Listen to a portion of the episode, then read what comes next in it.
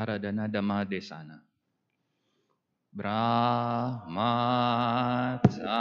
Loka Dipati Sahampati Tatam Jalia Diwara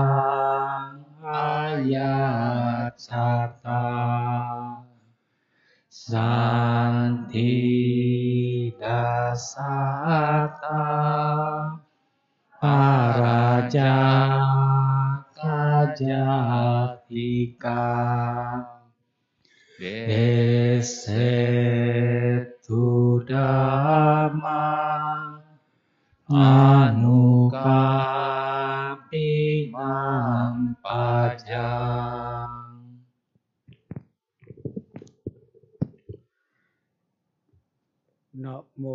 Tassa bhagavato arahato sama sambuddhasa. Namo tassa bhagavato arahato sama sambuddhasa. Namo tassa bhagavato arahato sama sambuddhasa. Madua manyati balo. Yawa papang nak pacati yada cak pacati padang. Ata balo duka nigajati apabila buah dari perbuatan belum masak maka orang bodoh menganggap hidupnya semanis madu. Apabila buah dari perbuatan buruknya telah masak maka orang bodoh akan merasakan pahitnya penderitaan.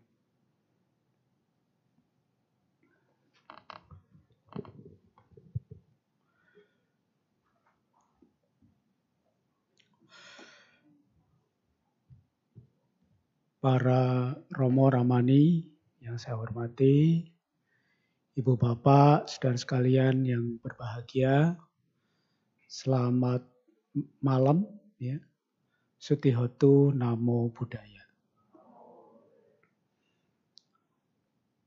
Bapak Ibu saya sekalian, pada kesempatan yang baik ini saya diberi kesempatan untuk menguraikan tentang dhamma di sana. Tapi sebelumnya ya saya akan memberikan ulasan sedikit bahwa apa yang saya sampaikan ini adalah hal yang sangat penting dalam kehidupan para upasaka, upasika sekalian, pada umumnya adalah umat Buddha. Dikarenakan apa yang ingin saya sampaikan ini adalah tentang sebab-sebab keruntuhan. Ibu bapak saudara sekalian, sebab keruntuhan terutamanya bagi umat awam atau umat Buddha sekalian, ini sangat penting. Tidak hanya menjadikan catatan bagi kehidupan kita, tetapi menjadi dasar untuk menjalani kehidupan ini dengan menjadi lebih baik. Supaya apa? Tidak melakukan hal-hal yang ingin saya sampaikan di bawah ini. Di dalam Dikanikaya, Bapak Ibu, Sang Buddha menyampaikan tentang sebab-sebab keruntuhan. Di sini ada enam poin. Dan tentunya uraian dhamma pada malam hari ini adalah cukup panjang. Maka itu Bapak Ibu butuh waktu untuk mendengarkan dengan hikmat. Butuh perhatian yang cukup panjang.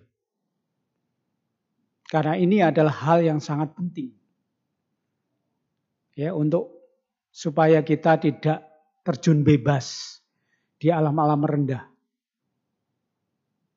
Baik Bapak Ibu, tidak berpanjang lebar. Apakah sesungguhnya sebab-sebab keruntuhan di dalam agama Buddha ini?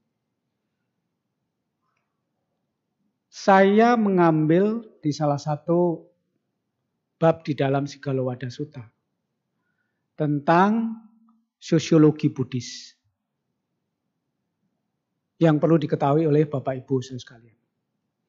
Jadi sebab keruntuhan yang pertama adalah orang yang suka mabuk. Bapak Ibu, suka mabuk berarti melanggar sila yang ke lima.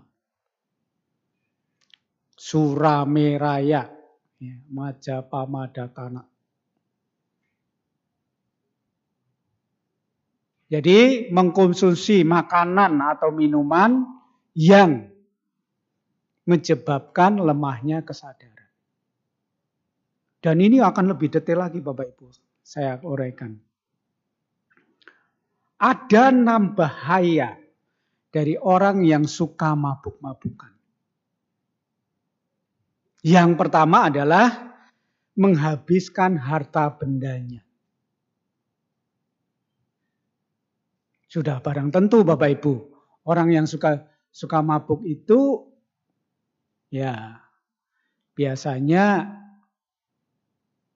tidak ada pengendalian diri. Maka harta bendanya ya dihabiskan dengan cara seperti itu. Dan kalau sudah mabuk itu biasanya tidak hanya melanggar sila yang kelima. Tetapi juga menyentuh sila yang ketiga. Betul apa tidak Bapak Ibu? Ya. Karena apa? Karena itu sudah pasangannya musuh ya. Musuh besar orang yang mabuk adalah pasti akan berbuat selingkuh. Ya main wanita. Kalau wanita juga main pria dengan pria lain dan sebagainya. Ini bahayanya Bapak Ibu. Jadi harta bendanya ya tidak terjaga dengan baik. Dihambur-hamburkan dan sebagainya. Kemudian poin yang kedua adalah memicu timbulnya kalau orang sudah mabuk itu pertengkaran dan perkelahian. Jadi biasa di tempat-tempat hiburan, di tempat-tempat di mana ada ya, pesta seperti itu, minuman keras misalnya, apakah itu minuman keras, apakah itu ekstasi, apakah itu narkoba, ya, putau dan lain sebagainya, pasti akan memicu timbulnya perkelahian atau pertengkaran. Kenapa? Karena tidak ada pengendalian diri. Lemah kesadarannya Bapak Ibu sekalian. Maka dari itu sudah barang tentu orang yang mabuk itu mudah untuk menimbulkan kegaduhan pertengkaran, perkelahian, dan sebagainya. Maka dari Bapak Ibu, hati-hatilah dalam kehidupan ini. Karena hidup ini hanya dua pilihan Bapak Ibu. Ingin menjadi baik atau menjadi jahat. Hanya dua pilihan, tidak ada pilihan yang lain. Pendidikan setinggi apa pun, kekayaan sebanyak apa pun, pilihannya hanya dua, Bapak Ibu. Menjadi baik atau menjadi buruk.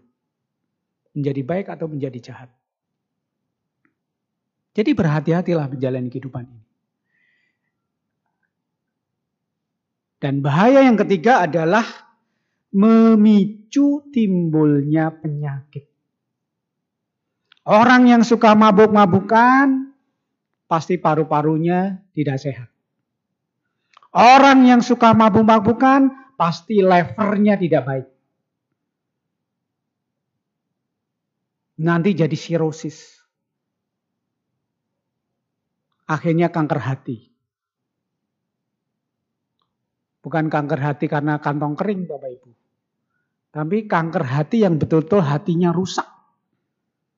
Karena apa? bahayanya mengkonsumsi minuman keras. Jadi Bapak Ibu jangan terobsesi karena ada ada iming-iming, ada ajakan. Oh kalau orang nggak pernah mabuk itu nggak gentle. Jangan terpancing Bapak Ibu. Justru kalau tidak mabuk itu adalah orang yang gentle. Karena apa? Orang yang sadar selalu, selalu sadar. Karena apa? Itu membahayakan dirinya sendiri.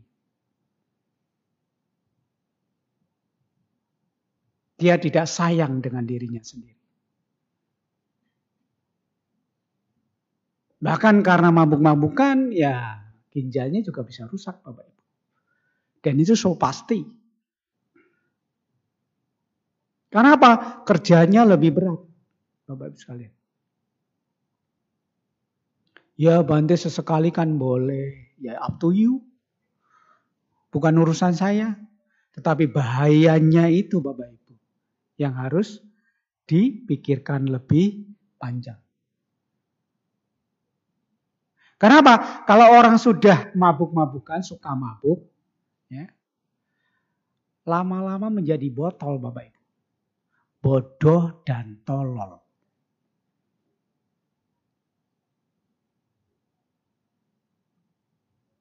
Jadi kenapa saraf-sarafnya rusak?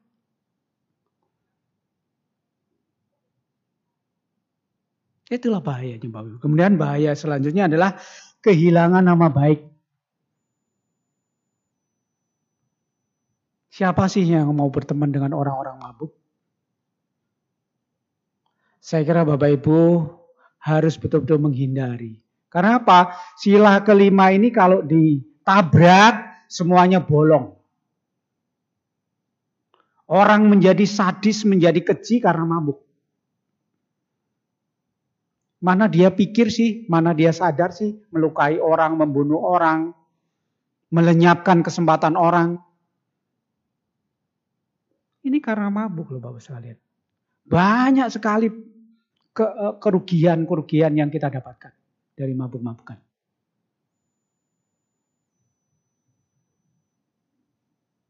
Ya sedikit kan boleh, up to you. Bapak sekalian. Kemudian kerugian yang selanjutnya adalah membuka rahasia siapa pun. Terutama rahasia diri sendiri. Diumbar, Bapak sekalian. Kenapa? Mabuk, nggak ada kesadaran Bapak sekalian. Kesadarannya sangat lemah sekali. Lost control, Bapak sekalian. Itulah bahayanya. Jadi kalau Bapak Ibu nanti di obsesi, didorong untuk ayo, ayo kita coba sedikit saja. Eh sedikit-sedikit lama-lama juga mabuk Bapak sekalian. Itulah bahaya. Maka itu Bapak Ibu harus pikir-pikir panjang. Karena apa? Hidup uh, jasmani kita ini perlu dijaga. Banyak resiko kalau kita suka mabuk.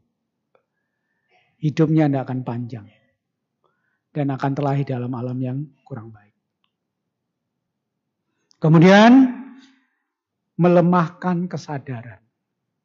Kesadarannya menjadi lemah. Kenapa? Karena saraf-sarafnya sudah putus. Orang yang mabuk tidak akan kelihatan gagah.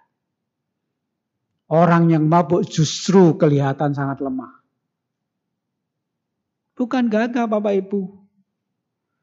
Karena apa? Saraf-sarafnya nanti lama-lama hancur. Itulah bahayanya. Maka itu jangan coba-coba.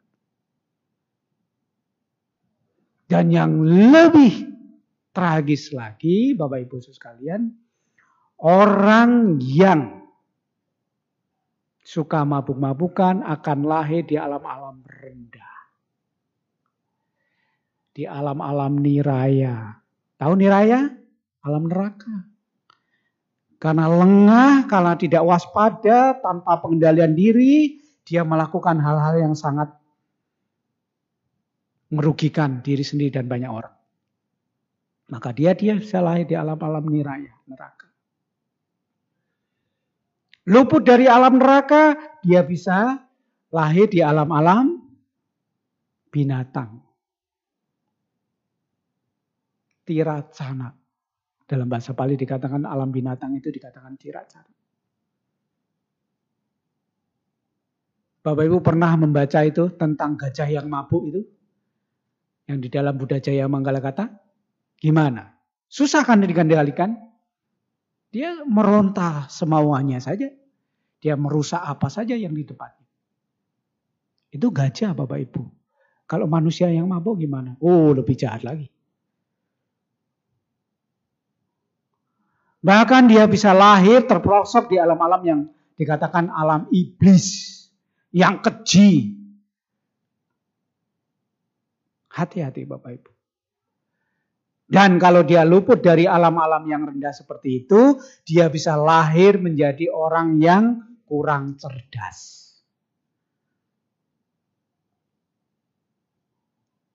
Kurang cerdas itu apa? Ya idiot. Tidak normal mentalnya Bapak sekalian. Di bawah rata-rata. Lebih parah lagi, lahir menjadi sinting. Atau gila. Atau sencimping. Kira-kira rugi apa tidak Bapak sekalian? Rugi apa untung? Rugi. Rugi kalau di sini mengatakan rugi, nanti kalau di luar sana ya risiko tanggung penumpang. Pak sopir mah jalan terus Bapak sekalian. Maka dari itu Bapak Ibu berhati-hatilah. Inilah sebab-sebab keruntuhan yang pertama. Tentunya Bapak Ibu tidak menginginkan kan jatuh lahir di alam-alam yang menderita. Untuk menjadi manusia saja Bapak Ibu itu butuh parami yang cukup. Kita lahir menjadi manusia ini nggak gampang. Enggak mudah, enggak gampang. Perlu parami yang cukup. Maka setelah lahir menjadi manusia, berhati-hatilah. Banyak berbuat baik. Kendalikan pikiran, kendalikan ucapan, kendalikan perbuatan dengan baik. Karena itu ladang, ladang untuk berbuat baik. Kemudian sebab keruntuhan yang kedua adalah berkeliaran pada saat yang tidak tepat. Nongkrong di kafe sampai pagi. Ya. Apa sih untungnya Bapak Ibu? Ada enam bahaya ya dari melakukan hal seperti itu. Yang pertama adalah diri sendirinya tidak terjaga dengan baik tidak terjaga, tidak terlindungi.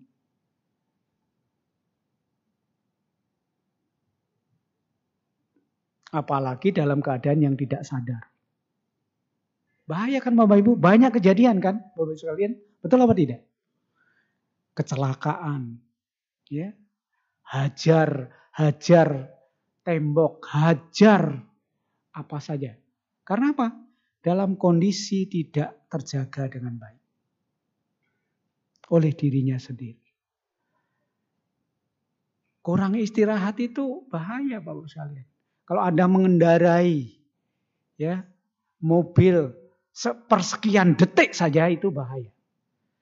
Membahayakan diri sendiri dan membahayakan orang yang berada di dalam kendaraan itu.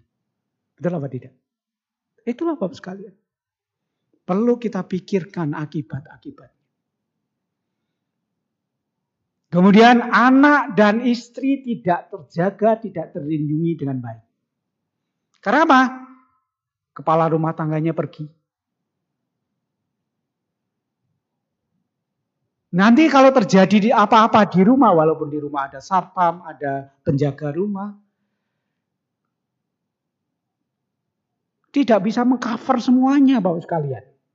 Sangat berbahaya, apalagi kalau punya punya istri, punya anak cewek-cewek, oh berbahaya sekali gitu. sangat berbahaya. Dan kejahatan sekarang ini luar biasa. Jadi membahayakan anak dan istrinya di rumah. Tidak terjaga, tidak terlindungi. Masih mending kalau suaminya ada di rumah. Ya.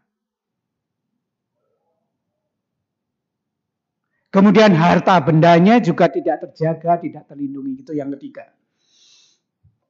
Oh sekalian. Hati-hati.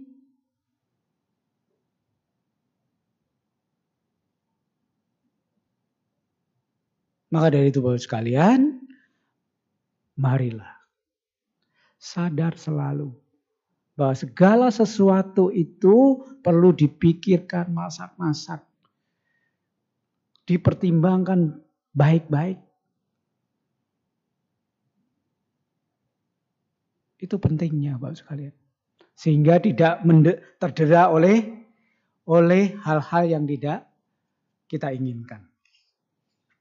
Kemudian dituduh oleh kejahatan yang tidak dilakukan. Soalnya apa? Jangan-jangan dia itu. Kan gitu Pak Ustaz, betul apa tidak? Pergi sore, pulang ada menjelang menjelang pagi. Itu pasti akan timbul-timbul kecurigaan-kecurigaan. Jangan-jangan dia itu suka keluar malam, suka pulang pagi, Kecuali kalau memang kerjaannya sebagai satpam misalnya. Atau bekerja-bekerja yang memang malam misalnya. Nggak masalah Pak. Tapi kalau ini bukan pekerjaannya. Ini hanya karena iseng. Maka itu bahayanya banyak Bapak sekalian. Sehingga orang desas-desus, oh jangan-jangan dia. Dia yang melakukan dan sebagainya dan sebagainya. Banyak kerugian, Bapak sekalian. Betul apa tidak? Ada itu pikir baik-baik. Kalau tidak penting jangan keluar. Kalau emergensi sifatnya ya nggak masalah Bapak sekalian. Misalnya ya orang tuanya kecelakaan atau ya di rumah sakit ya nggak masalah itu. Tapi ini di luar kebiasaan. Itu perlu kita pikirkan baik-baik Bapak sekalian.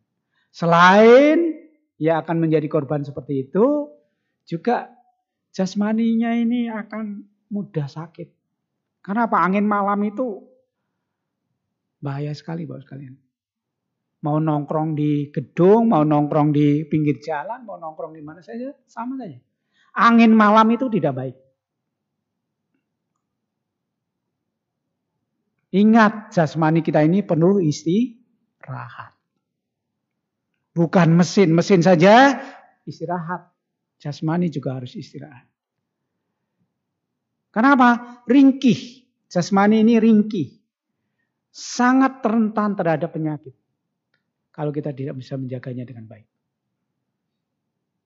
Sangat rentan. Kemudian kerugian yang berikutnya adalah akan menjadi tuduhan, eh, sasaran uh, desas-desus. Termasuk dituduh yang boten-boten. Nah selanjutnya, kerugian selanjutnya adalah kehidupannya makin sulit. Karena apa? Ya timbul kecurigaan. Dicurigai macam-macam sehingga mau begini, mau begitu juga jadi sulit. Padahal tidak terbukti, tidak melakukan, tetapi karena keluar pada saat yang tidak tepat, maka akan timbul masalah di kehidupannya selanjutnya. Itu kalau sekalian. Kemudian sebab keruntuhan yang berikutnya adalah keranjingan eh atau suka berjudi. Suka berjudi Bapak Ibu. Suka berjudi hati-hati. Biasanya orang yang suka berjudi itu adalah orang yang pingin cepat kaya. Serakah, tamak, rakus. Bagus sekalian. Enggak ada ceritanya itu judi menjadi kaya raya. Mungkin kaya raya hanya sesaat. Karena apa? Mencari kekayaan seperti itu memang tidak melanggar sila, tetapi melanggar dhamma. Kenapa melanggar dhamma Bante? Mica ajiwa. Jadi mata pencaharian yang tidak benar. Sekalian. Jadi hati-hati. Banyak sekali cerita-cerita yang tragis karena perjudian. Akhirnya semuanya habis. Ya. Sampai tempat tinggal juga hilang. Sampai tanahnya juga habis. Bahkan mau berteduh di mana pun juga jadi sulit. sekalian. Karena perjudian. Maka hati-hati. Oh Bante nggak ada kok di dalam Pancasila Buddhis. Iya memang tidak ada. Ayo berdebat kalau memang mau berdebat. Tetapi melanggar dhamma. Mata pencaharian yang salah. Dan kalau orang yang berjudi itu adalah berbahagia di atas penderitaan orang lain. Betul apa tidak Bapak sekalian? Kenapa? Kalau ini kerugian yang pertama, kalau menang, jika menang akan dibenci sama orang-orang yang kalah.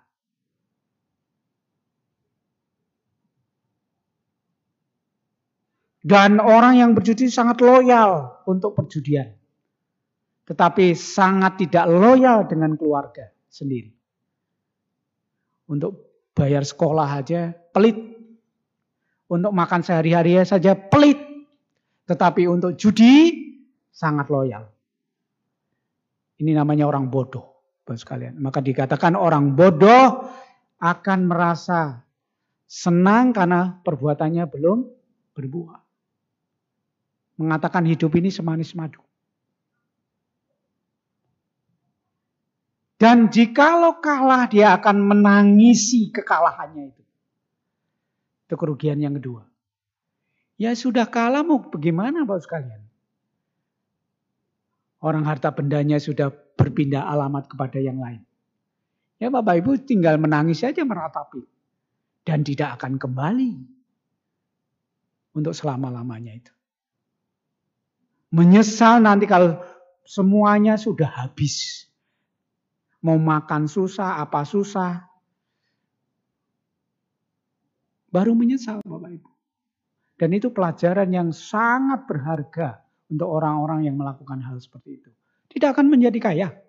Saya punya tetangga di kampung di Salatiga. Dari dia kaya raya, Bapak Ibu. Punya mobil, punya tanah di mana-mana.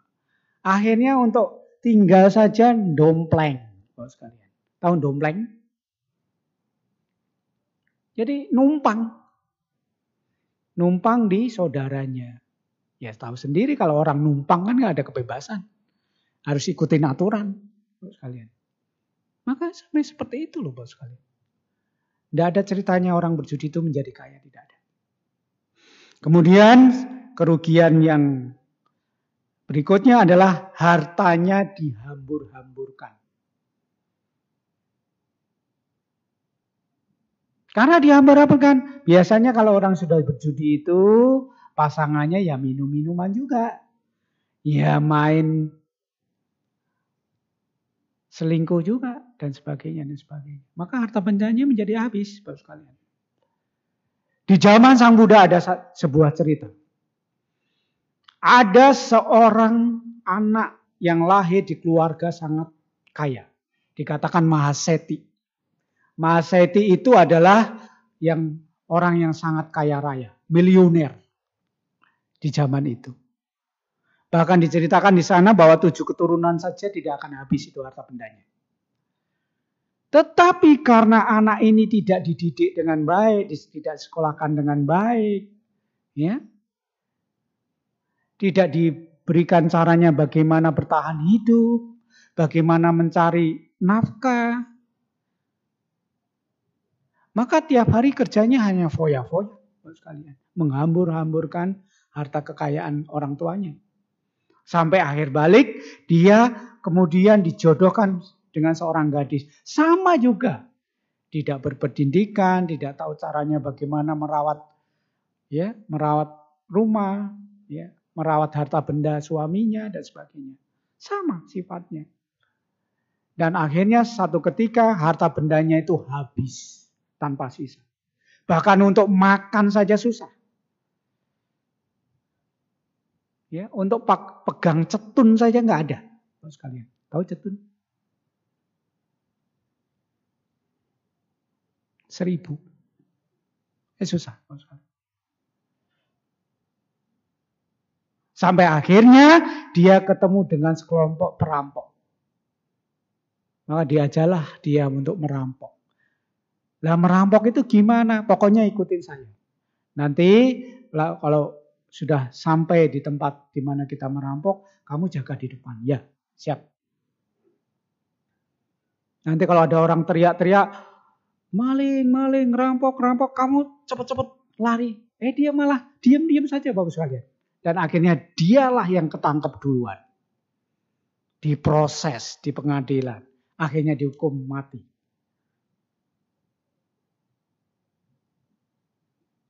Jangan dibilang kalau kita sudah kaya raya itu bahwa sekalian punya kebiasaan seperti apa yang saya ceritakan tadi. Nggak akan habis tuh harta bendanya. Pasti habis. maka berhati-hatilah menjaga harta kekayaan dengan baik. Mau online kah, mau apakah sama saja Bapak sekalian.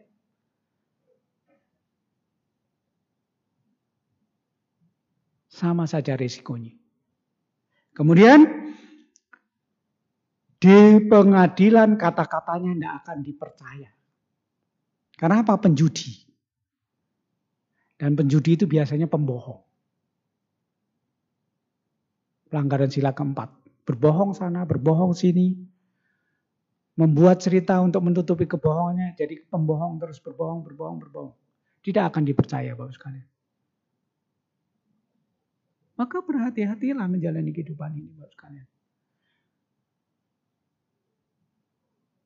Berhati-hatilah. Saya sangat berpesan kepada Bapak Ibu sekalian. Karena ini sangat penting untuk menjalani kehidupan kita, untuk bertahan hidup. Jadi jangan sampai terperosok ke hal-hal seperti ini. Dan dipandang rendah oleh sahabat atau pegawai pemerintah. Tidak akan dipercaya kalau sekalian omongannya itu. Namanya orang judi.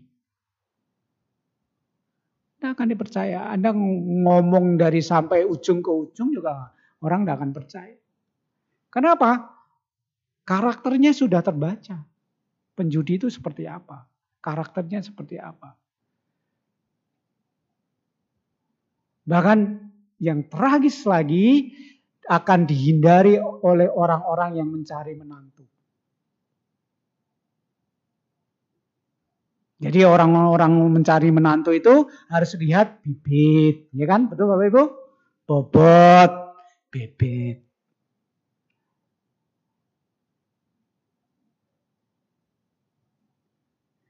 Gimana bisa menghidupi anak istri? Orang harta bendanya jadi hambur-hamburkan seperti itu. Nggak mungkin bahwa penjudi itu bisa merawat anak dan istri dengan baik. Diminta jatah belanja aja tidak dikasih. Mendingan untuk berjudi kok daripada gimana bisa menjaga anak istrinya, bisa merawat anak istrinya. Memberikan jatah yang baik untuk anak istrinya. Nggak mungkin Bapak sekali. Maka dari itu hati-hatilah.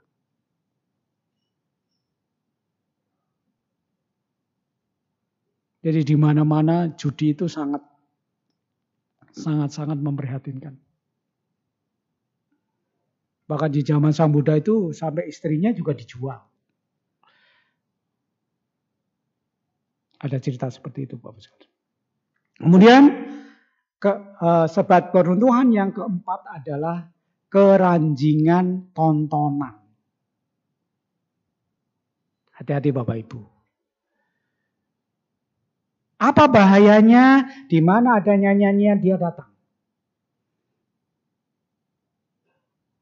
Ya mungkin di mana ada hiburan, di mana ada uh, tabu-tabuhan dia datang. Pokoknya dia ke mana pun mencari hal-hal seperti itu, Bapak sekalian.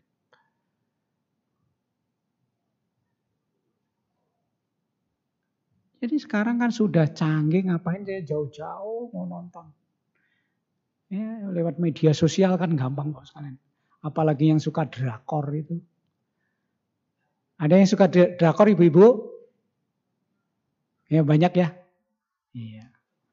Soalnya saya pernah tanya ke ibu-ibu itu. Kenapa sih suka drakor? Ganteng-ganteng bante. Itu yang muda-muda. Kenapa? Wah cakep-cakep. Tapi kepalsuan.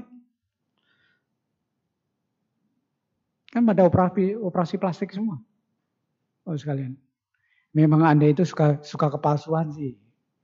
Susah kalau orang suka kepalsuan. Kita harus bersyukur Bapak Ibu punya jasmani yang sempurna. Indria yang sempurna.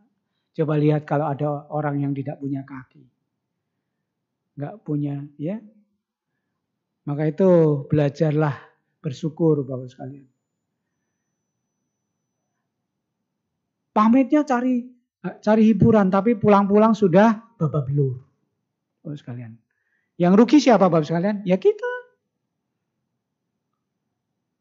Oh, di sono tawuran, gebuk-gebukan, bahkan ada yang mati konyol. Ya. Sering terjadi hal-hal seperti itu juga nggak pernah kapok gitu loh sekalian. Saya heran. Itu kan pelajaran yang sangat berharga itu. Sampai orang ya apa itu pahlawan apa sih sampai begitu Bapak sekalian. Saya kira Bapak Ibu harus berpikir tentang masa depan yang lebih cerah. Jangan berbuat hal-hal seperti ini. Tari-tarian, nyanyi-nyanyian, segala macam. Banyak sekali. Ingat yang suka nonton TV juga harus hati-hati. Jangan nongkrong terus di depan TV. Mentang-mentang di televisi selalu mengatakan jangan ke mana-mana. Ya toh? Iklan juga ditongkrongin. Ya kapan masaknya Bapak Ibu. Punya kewajiban. Ya, kapan cari nafkahnya. Itu kewajiban. Anda perumah tangga. Maka dari itu Bapak sekalian berhati-hatilah menjalani kehidupan ini. Tontonan boleh, sesekali nonton boleh. Tetapi kalau sudah sampai pikirannya nonton, nonton, nonton, hiburan, hiburan, hiburan. Itu berbahaya. Segala sesuatu yang berlebihan itu adalah racun. Makan berlebihan, apa Bapak sekalian? Sakit. Orang ke kekenyangan itu sakit apa enggak itu? Duduk nggak nyaman, berdiri nggak nyaman, jalan nggak nyaman. Apalagi yang keranjingan nonton, nonton, nonton. Hiburan, hiburan, hiburan. Berbahaya Bapak sekali.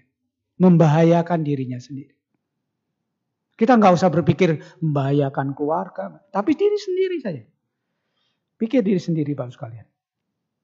Bagaimana Anda membahagiakan diri sendiri? Bagaimana caranya? Kalau ingin membahagiakan orang lain, diri sendiri aja nggak bahagia. Bagaimana menyenangkan orang lain, orang dirinya sendiri nggak pernah senang. Senangnya hanya sesaat. Nah itu Bapak sekalian. Pikir jauh-jauh. Kemudian sebab ketentuan yang berikutnya adalah bergaul dengan orang-orang jahat. Berhati-hatilah. Sejago apa pun kita membaca parita, meditasi, segala macam Bapak kalian. Mendengarkan dhamma segala macam. Tetapi kalau lingkungan Anda adalah orang-orang jahat, berhati-hatilah. Saya mem, me, meminjam bahasa keyakinan yang lain. Iman. Walau sekuat apa pun iman Anda. Kalau lingkungan itu ketemunya hal-hal seperti itu orang jahat, pemabuk, penjudi, perampok, maling, segala macam. bandar narkoba dan sebagainya. Anda tidak akan bisa lepas dari situ, Pak Lama-lama juga akan terkikis itu imannya.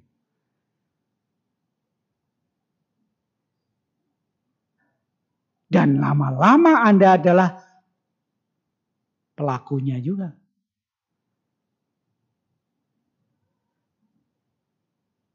Karena apa? Kejahatan itu terjadi terbentuk dari lingkungan. Kejahatan terjadi karena ada kesempatan. Mas sekalian.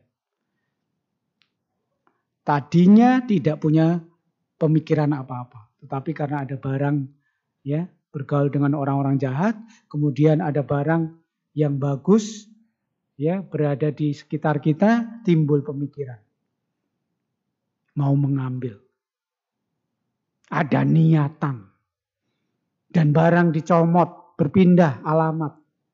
Nah awalnya coba-coba Bapak sekalian. Tidak ada niatan tidak. Tapi ternyata ada kesempatan.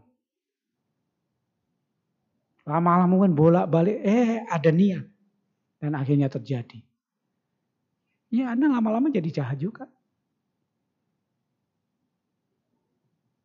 Anda mau sembahyang berapa kali kalau Anda pola pikirnya memang terpengaruh dengan hal-hal seperti itu ya pasti terjadi, terjadilah Bapak sekalian. Eh nggak ketahuan, eh akhirnya menjadi kebahagiaan. Apa? Habit biasa mengambil, biasa mencuri, biasa.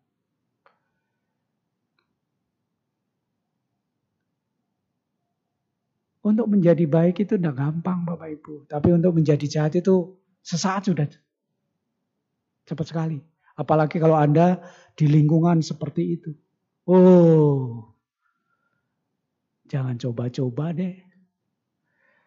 Bilang meditasinya sudah jana, sudah apa. Enggak jamin Bapak sekalian. Kan hanya cerita katanya sudah mendapat jannah. Jadi Bapak sekalian, marilah kita berhati-hati menjalani kehidupan ini. Supaya apa? Kita tidak terjun bebas. Siapa yang harus melatih? Ya dirinya sendiri. Siapa yang harus memperbaiki? Ya dirinya sendiri. biku, romo, ramani, penceramah itu kan hanya memberikan dorongan, motivasi, semangat, pengertian.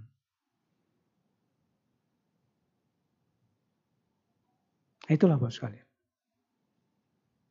Kemudian sebab keruntuhan yang berikutnya adalah kebiasaan menganggur. Jadi akan menjadi pemalas, Bapak sekalian. Orang yang menganggur akhirnya malas. Pagi, ayo pagi-pagi, masih dingin, nggak kerja. Udah siang, ayo panas, nggak kerja juga, Bapak sekalian. Ayo kerja, lapar. Eh nggak kerja juga dia bos sekalian. Karena memang orang yang nganggur, yang malas itu adalah banyak alasan.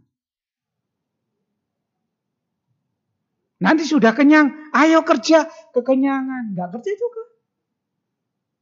Terus kalian. Seperti itu, banyak alasan.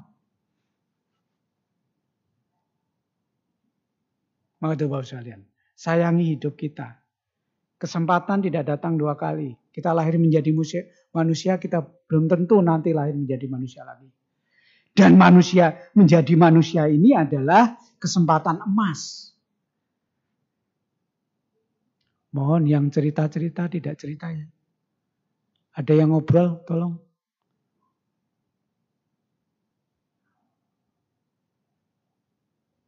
Kalau mau menggantikan saya ceramah silahkan ke depan.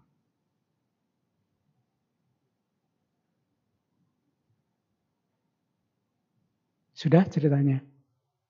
Baik saya lanjutkan.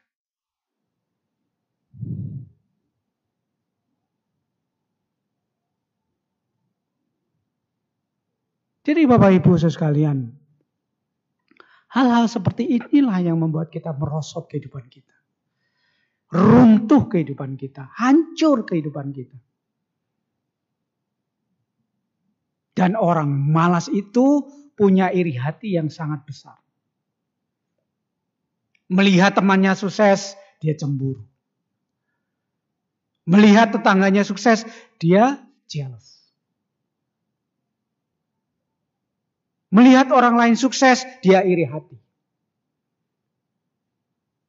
Ketika sudah jealous, cemburu, iri hati, maka punya pemikiran-pemikiran jahat. Hati-hati.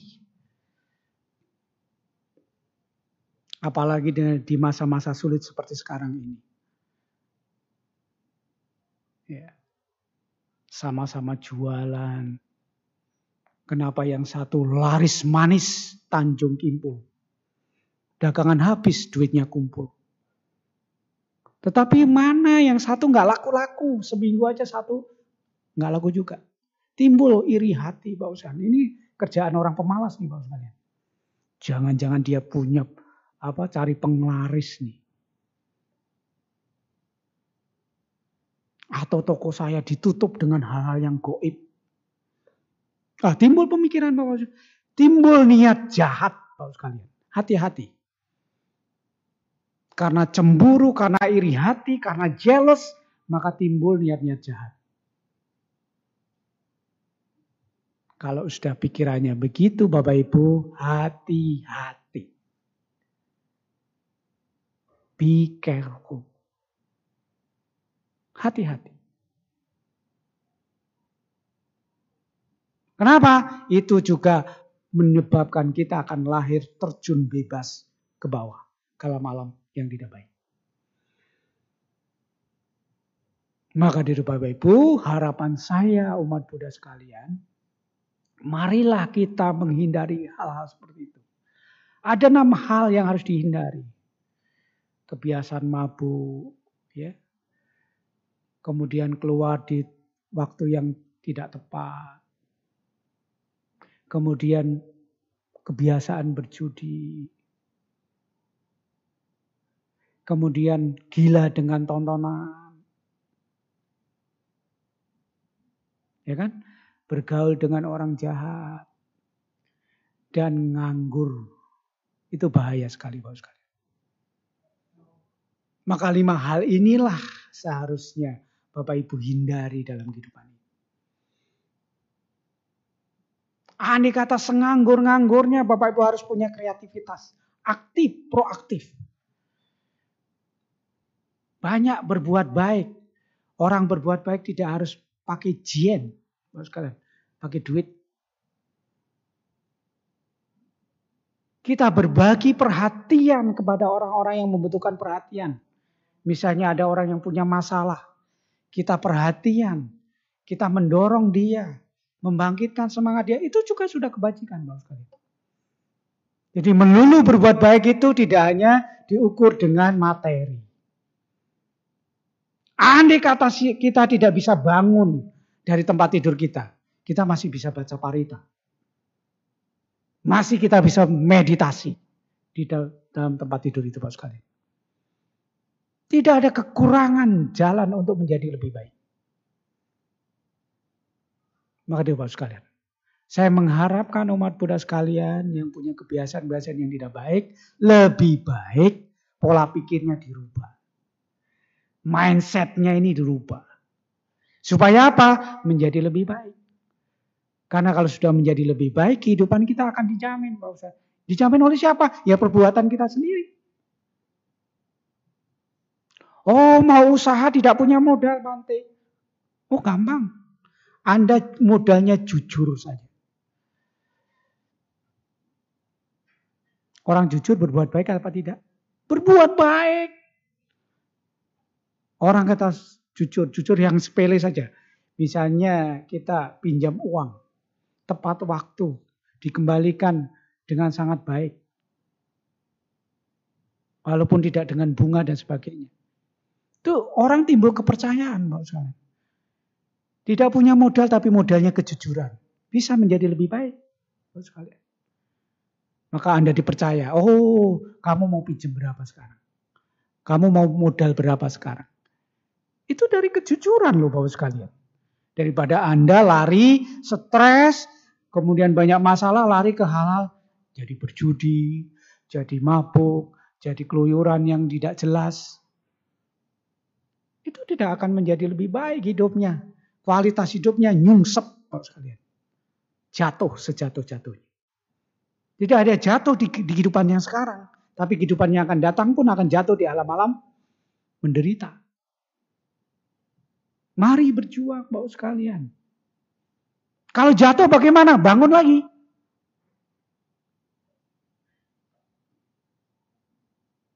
Kalau gagal, coba lagi. Kalau gagal lagi, coba lagi, Bapak sekalian.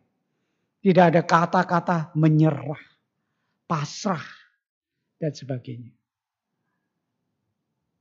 Mari Bapak sekalian. Harapan saya umat Buddha sekalian jangan sampai terjerembab dengan enam hal ini yang sudah saya jelaskan di depan tadi. Saya kira ini yang saya sampaikan pada malam hari ini. Mudah-mudahan Bapak Ibu saudara sekalian bisa mengerti dengan baik, ya, memahami dengan benar apa yang saya sampaikan. Supaya apa? Kualitas hidup kita menjadi lebih baik. Sekian dan terima kasih. Semoga Bapak Ibu saudara sekalian berbahagia. Semoga semua makhluk berbahagia. Sabe Sata Bawantu Suki Tata.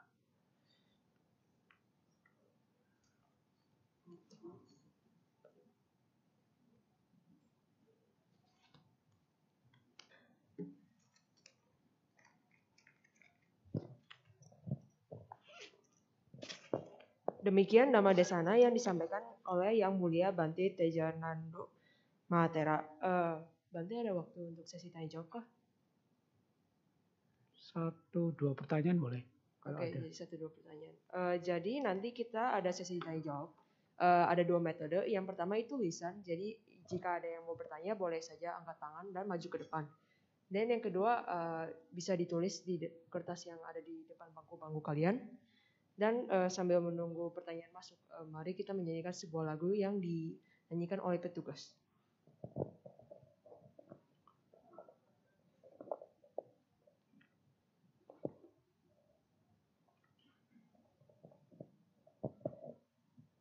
Mari bersama-sama kita buka buku penunun kebaktian pada halaman 113. Kita nyanyikan lagu Sang Bagawa.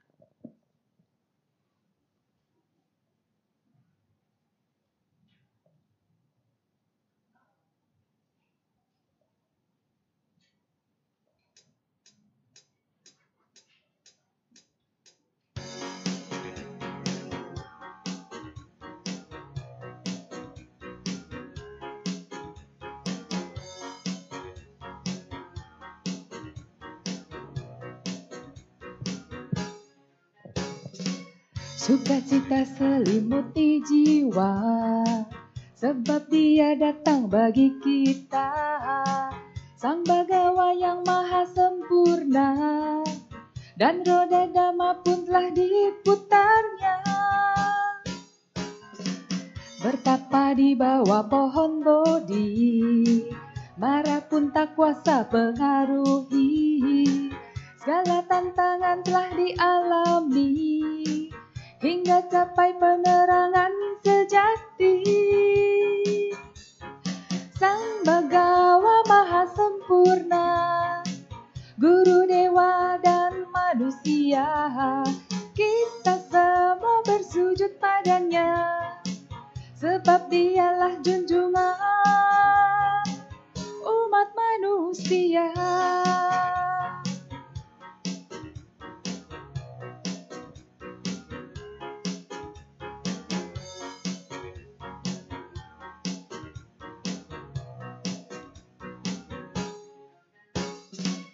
Dengan damai yang maha sempurna kita semua telah dituntunnya.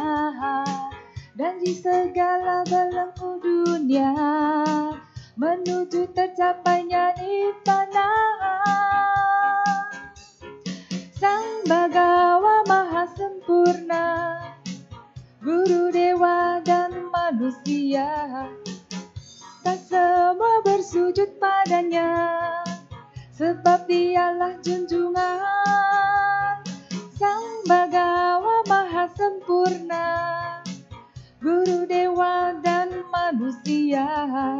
Kita semua bersujud padanya. Sebab dialah junjungan. Umat manusia.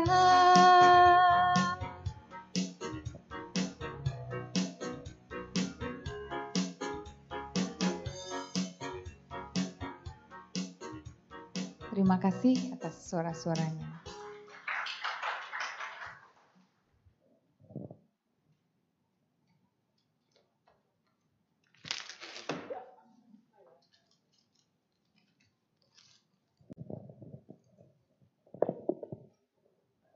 Uh, Oke, okay, jadi sekarang kita akan memulai sesi tanya jawab. Jadi uh, pertama-tama ada yang ingin bertanya secara lisan?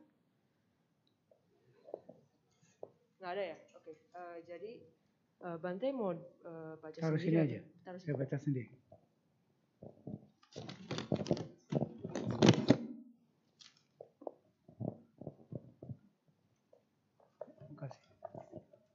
Iya.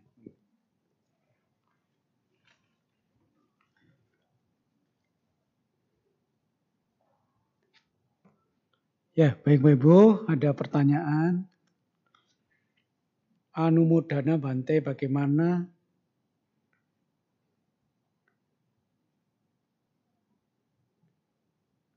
menyadarkan penjudi yang sudah akut kondisinya. Apakah menjadi penjudi adalah akibat karma masa lampau? Ya sulit Bapak Ibu. Jadi kalau orang udah akut, ya Bapak Ibu sekalian hanya jangan apa isanya jangan bosan-bosan untuk mengingatkan. Kemudian nanti kan isi ceramah saya tadi kan sudah panjang lebar. Nanti bisa didengerin di rumah, suruh mendengarkan itu apa yang saya uraikan tadi. Itu menjadi penting. Karena kalau Bapak Ibu yang menjelaskan mungkin ya apalagi itu saudara sendiri suami sendiri atau orang tua sendiri ya sulah susah. Maka itu jangan bosan-bosan untuk mengingatkan. Seperti halnya contoh-contoh yang real. Ya kan? Contoh-contoh real karena apanya sudah habis apanya sudah terjual untuk makan begini begitu susah dan sebagainya. Itu menjadi penting buat orang-orang seperti itu. Kalau tidak bisa bagaimana? Ya itu risiko. Hidup bersama orang-orang seperti itu.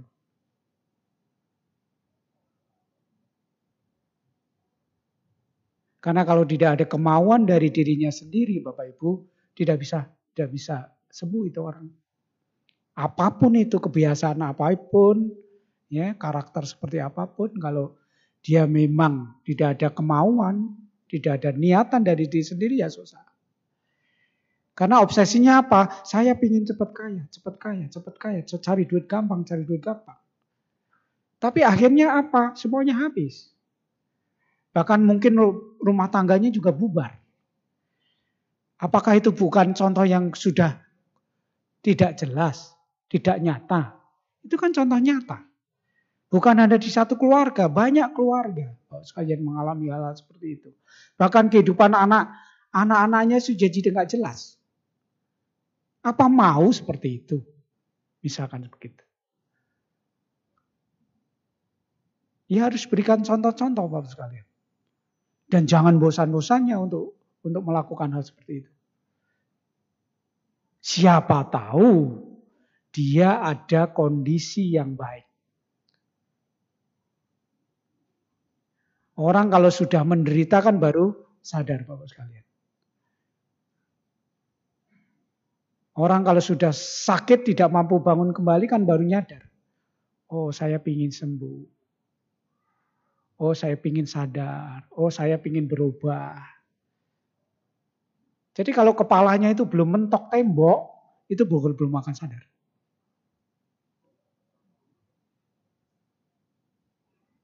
Kemudian, apakah menjadi penjudi adalah akibat karma masa lampau? Belum tentu. Saya bilang kan lingkungan. Dia bergaul dengan siapa, dia berteman dengan siapa, dia ngobrol sama siapa. Ya ini Bapak Ibu Jadi awalnya kenapa? Ada bisa iya, bisa tidak. Oh sekalian. Jadi dan saya kira pengaruh lingkungan itu yang lebih lebih menentukan. Suatu kali saya pernah ceramah seperti orangnya tersinggung kabur bapak sekalian. Ah, Bante nyentil saya, Bante ini. Ya itu urusan lu. Urusan kamu. Urusan Anda. Saya ceramah karena ingin menyadarkan semua orang. Bukan untuk satu dua orang. Bukan untuk si A, si B. Semua orang. Siapa tahu begitu mendengar ceramah-ceramah seperti ini menjadi sadar. Menjadi berpikir lagi. Menjadi punya kesadaran untuk berubah menjadi lebih baik. Kan begitu Bapak Ibu. Ya, pertanyaan yang pertama sudah saya jawab. Kemudian pertanyaan yang kedua. Namo budaya Bante, saya ingin bertanya mengenai mabuk. Bagaimana dengan orang yang hanya minum seperti minum santai, tidak sampai mabuk, hilang kesadaran. Apakah termasuk melanggar sila kelima? Iya termasuk. Ibu bapak saya ingin bercerita. Kami menjadi biku, menjadi samanera, menjadi pertapa samana. Sedikit pun tidak boleh itu yang mengandung namanya surameraya majapapa dan tanah itu. Minuman atau makanan yang mengandung mungkin alkohol, arak dan sebagainya. Tidak boleh. Kenapa? Ketika nanti meditasi sangat berpengaruh sekali. Terus sekalian. Memang tidak mabuk, tapi lama-lama enjoy, senang, menggemari, walaupun tidak sampai mabuk. Menjadi habit, menjadi kebiasaan. Jadi berhati-hatilah mengatakan oh minum santai. Ya, lama-lama kan orang minum itu kan santai kan awalnya. Siapa tahu temennya nakal ya. Temennya mungkin jahat. Ah santai-santai nggak sampai mabuk. Tahu-tahu keluar pintu. Gubrak. Nggak sampai mabuk kok Bante. Cuman jungkling.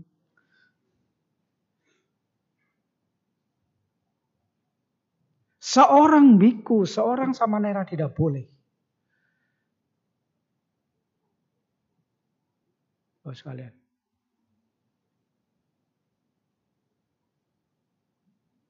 Kecuali hanya untuk obat luar. Kan ada arak gosok itu ya. Boleh. Tapi kalau sampai mengkonsumsi, menggemari, itu efeknya sangat tidak baik.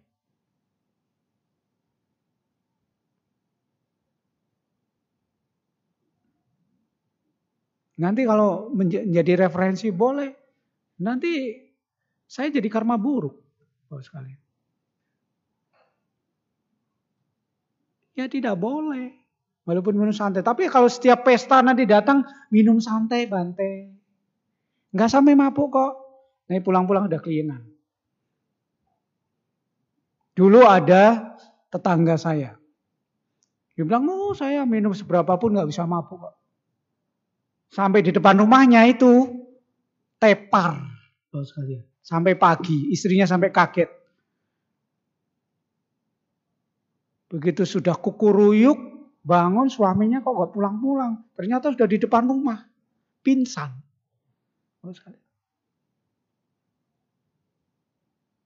Apa pun alasannya tidak boleh. Walaupun itu untuk ya sekedar menghormati atau gimana? Karena bahaya, Pak Hussein itu bahaya. Lama-lama setiap pesta ulang tahun, ada pesta apa, diundang Anda, ah minum santai. Ya lama-lama ya bisa menjadi kebiasaan. Terus kalian. Kayaknya kalau nggak ikut minum nggak nggak enak, nggak menghormati dan sebagainya. Orang harus punya prinsip Bapak Ibu. Kalau Anda ingin maju, Anda harus punya prinsip.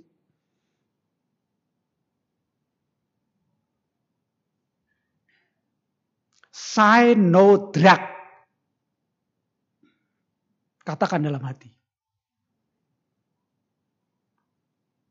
Apa pun alasannya. Saya ada umat Surabaya. Dia mengundang teman-temannya. Teman-temannya mau mabuk. Bante gimana ini?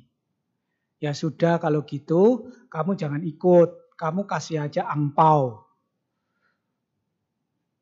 Memang orang ini antipati dengan yang begitu-begitu Pak. Mabuk-mabukan.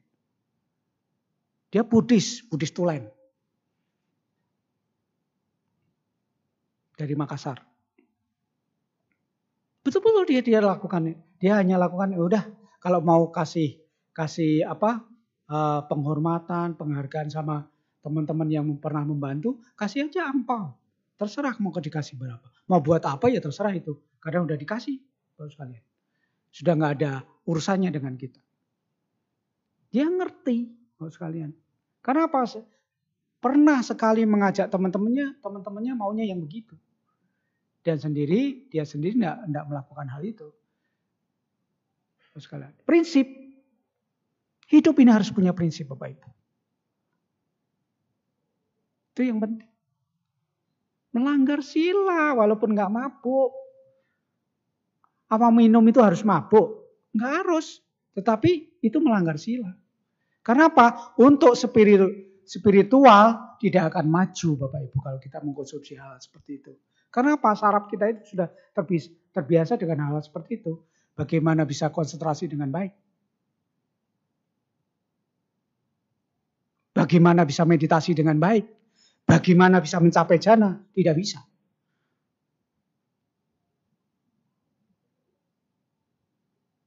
Karena apa? Sarafnya sudah mulai terganggu. Itu jawaban saya.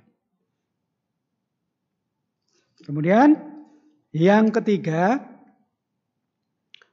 Namo budaya Bante. Saya punya teman usahanya jual beli miras. Tapi teman saya orangnya murah hati. Baik sering menolong, membantu berdana kepada siapa pun yang kesusahan orangnya baik. Tidak pernah ketinggalan, tapi kewihara tidak pernah dan tidak pernah mabuk. Apakah kan terlahir di ke alam-alam rendah ya Bante meninggal nanti?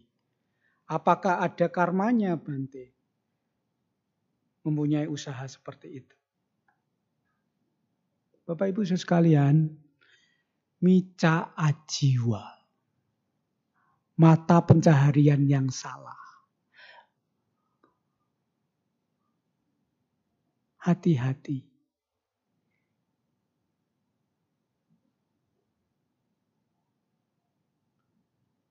Ya tentunya ada akibatnya dong. Dia tidak mabuk, dia berbuat baik itu urusan masing-masing Bapak Ibu.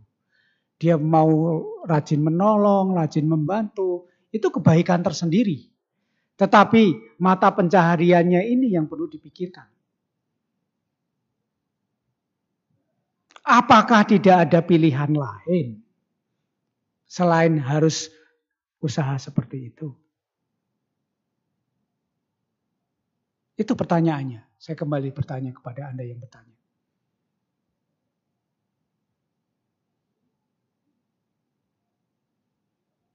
Banyak sekali usaha-usaha yang tidak mengandung risiko yang sangat membahayakan orang lain. Itu membahayakan orang lain. Memang cuannya gede. Ya toh? Betul apa tidak? Jualan-jualan segitu cuannya gede. Tapi risikonya juga gede. Masalah dia rajin berbuat baik, rajin berdana, dan sebagainya itu urusan berbuat baik ya urusan berbuat baik. Yang kita masalahkan adalah mata pencahariannya itu apa nggak bisa diganti yang lain. Itu saja pertanyaan saya. Jadi Anda bertanya, saya tanya kembali. Terserah Anda mau jawab apa. Kalau orang yang genius, Bapak Ibu, sudah usaha itu, udah cuan banyak, punya tabungan banyak, pindah sekarang usahanya bukan usaha yang seperti itu. Banyak pilihan. Dia buka bisa buka resto, ya, dia bisa buka toko bangunan, toko pakaian, atau jual beli mobil. Banyak sekali pilihannya yang tidak membahayakan orang lain dan dirinya sendiri. Karena saya pernah Bapak Ibu berceramah tentang mata pencarian yang salah di Karawang sana. Di pinggir pantai itu daerah mana ya? Saya lupa namanya. Itu di situ kan banyak sekali umat-umat kita itu. Umat Buddha terutama yang punya usaha tambak, usaha ikan apa itu ya. Punya tambak-tambak macam-macam. Tambak itu juga kan termasuk mata pencarian yang tidak baik. Karena apa? Kita kita jual nanti untuk dikonsumsi, dipotong, dimatiin dan sebagainya. Itu risiko. Makanya kalau nanti lahir menjadi pendek umur, sakit-sakitan, ya jangan salahin orang lain, jangan salahin makanan. Itu akibatnya, Bapak sekali. Menjadi berpenyakitan, pendek umur, tidak pernah sehat, atau mungkin malah cacat dan sebagainya. Jadi ini akibat Bapak sekalian. Karena apa?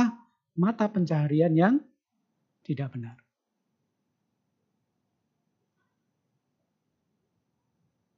Jadi jelas ya Bapak Ibu? Jadi jelas. Jadi tolong ini menjadi perhatian. Bukan berarti saya melarang, oh melarang enggak. Tapi resiko ya tanggung sendiri-sendiri. Karena menganggap, oh cuanya gede, cepat kaya, ya. Bisa punya rumah bagus, mobil banyak. Ya tetapi risikonya itu yang membahayakan orang lain.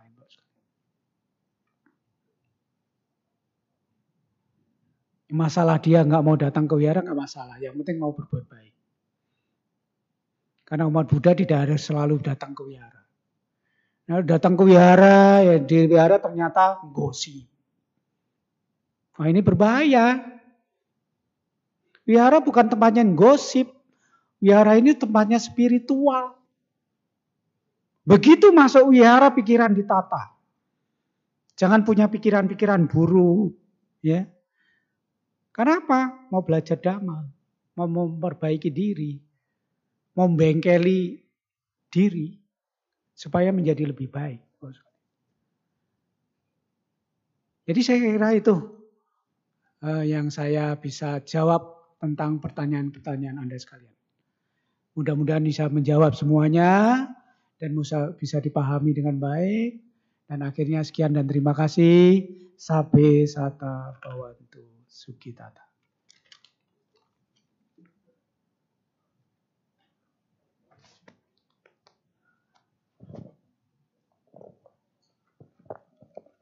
Uh, Bante ada closing statement kah?